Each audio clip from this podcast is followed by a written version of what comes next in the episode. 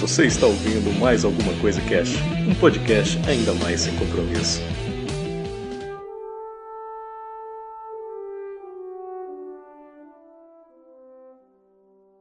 Olá, senhoras e senhores. Aqui é o Febrini e hoje nós vamos falar mais alguma coisa sobre formação da Terra.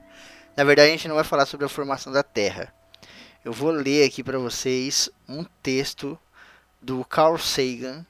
Para quem não conhece o Carl Sagan, ele é um astrônomo muito foda, importante pra caralho aí na ciência e tal.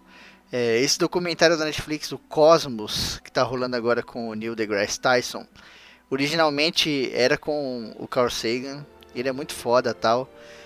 Então, ele escreveu esse texto é, para passar pra gente um pouco de humildade Pra gente ver, tipo, tem muita gente que se acha pra caralho no mundo, né?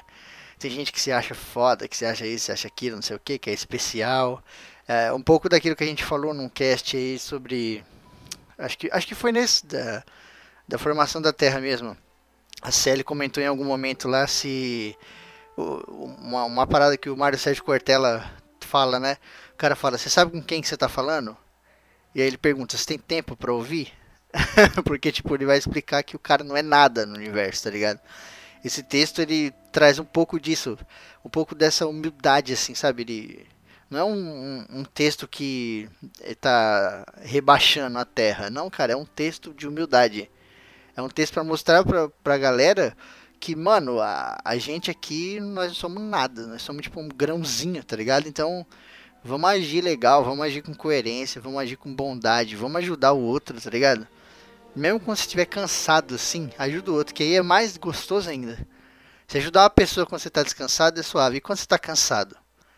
Se você ajuda o cara quando você está cansado, meu, é muito, muito, muito melhor, sabe? É muito mais gostoso. Você vai dormir com a consciência muito mais tranquila, assim. E tenho certeza que a pessoa também vai perceber isso e, pô, lá na frente você só tem a ganhar, cara. Pode ter certeza. Então fiquem com o texto aí.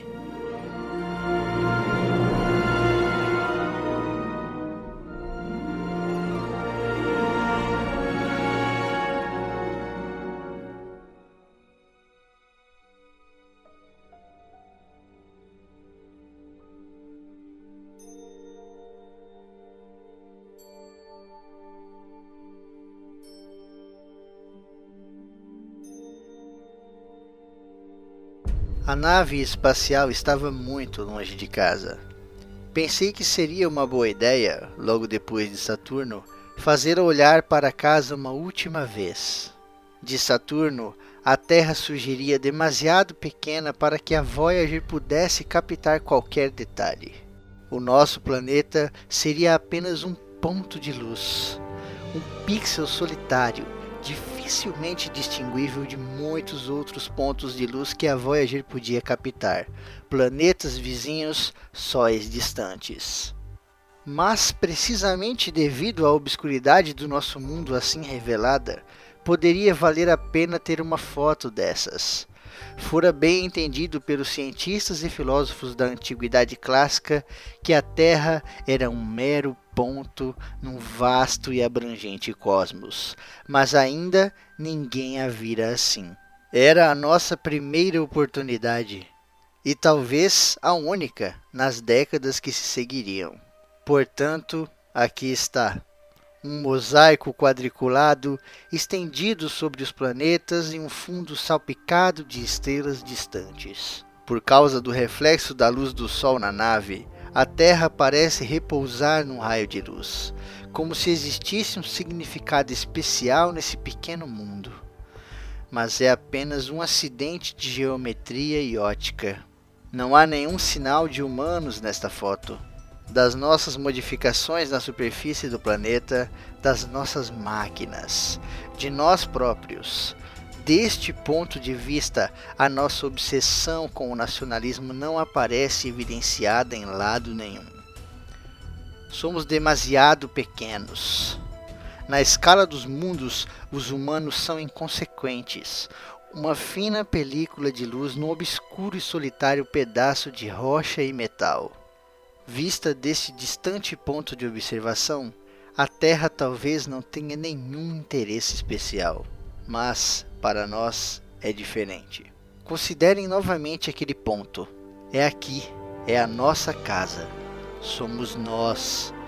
Nele, todos aqueles que amamos, todos os que conhecemos ou de quem ouvimos falar, todos os seres humanos que já existiram, vivem ou viveram as suas vidas. Toda a nossa mistura de alegria e sofrimento, as inúmeras religiões, ideologias e doutrinas econômicas, todos os caçadores e saqueadores, heróis e covardes, criadores e destruidores de civilizações, reis e camponeses, jovens casais apaixonados, pais e mães, crianças esperançosas, todos os inventores e exploradores, professores de moral, políticos corruptos, pop stars, líderes supremos, todos os santos e pecadores na história da nossa espécie viveram ali, num grão de poeira suspenso num raio de sol. A Terra é um palco muito pequeno numa vasta arena cósmica. Pensem nos rios de sangue derramados por todos os generais e imperadores para que em glória e triunfo pudessem ser os momentâneos senhores de uma fração de um ponto. Pensem nas infinitas crueldades cometidas pelos habitantes de um canto desse pixel, sobre os quase indistinguíveis habitantes de outro canto qualquer. Quão frequentes são os seus desentendimentos? Quão determinados estão em matar-se uns aos outros? Quão inflamado é o seu ódio? A nossa atitude, a nossa imaginada autoimportância, a ilusão de que temos uma posição privilegiada no universo são desafiadas por este ponto de luz pálida. O nosso planeta é um pontinho solitário na grande escuridão cósmica circundante. Na nossa obscuridade, em toda esta imensidão, não há nenhum indício de que a ajuda venha de outro lugar para nos salvar de nós mesmos. A Terra é, até agora, o único mundo conhecido que alberga a vida.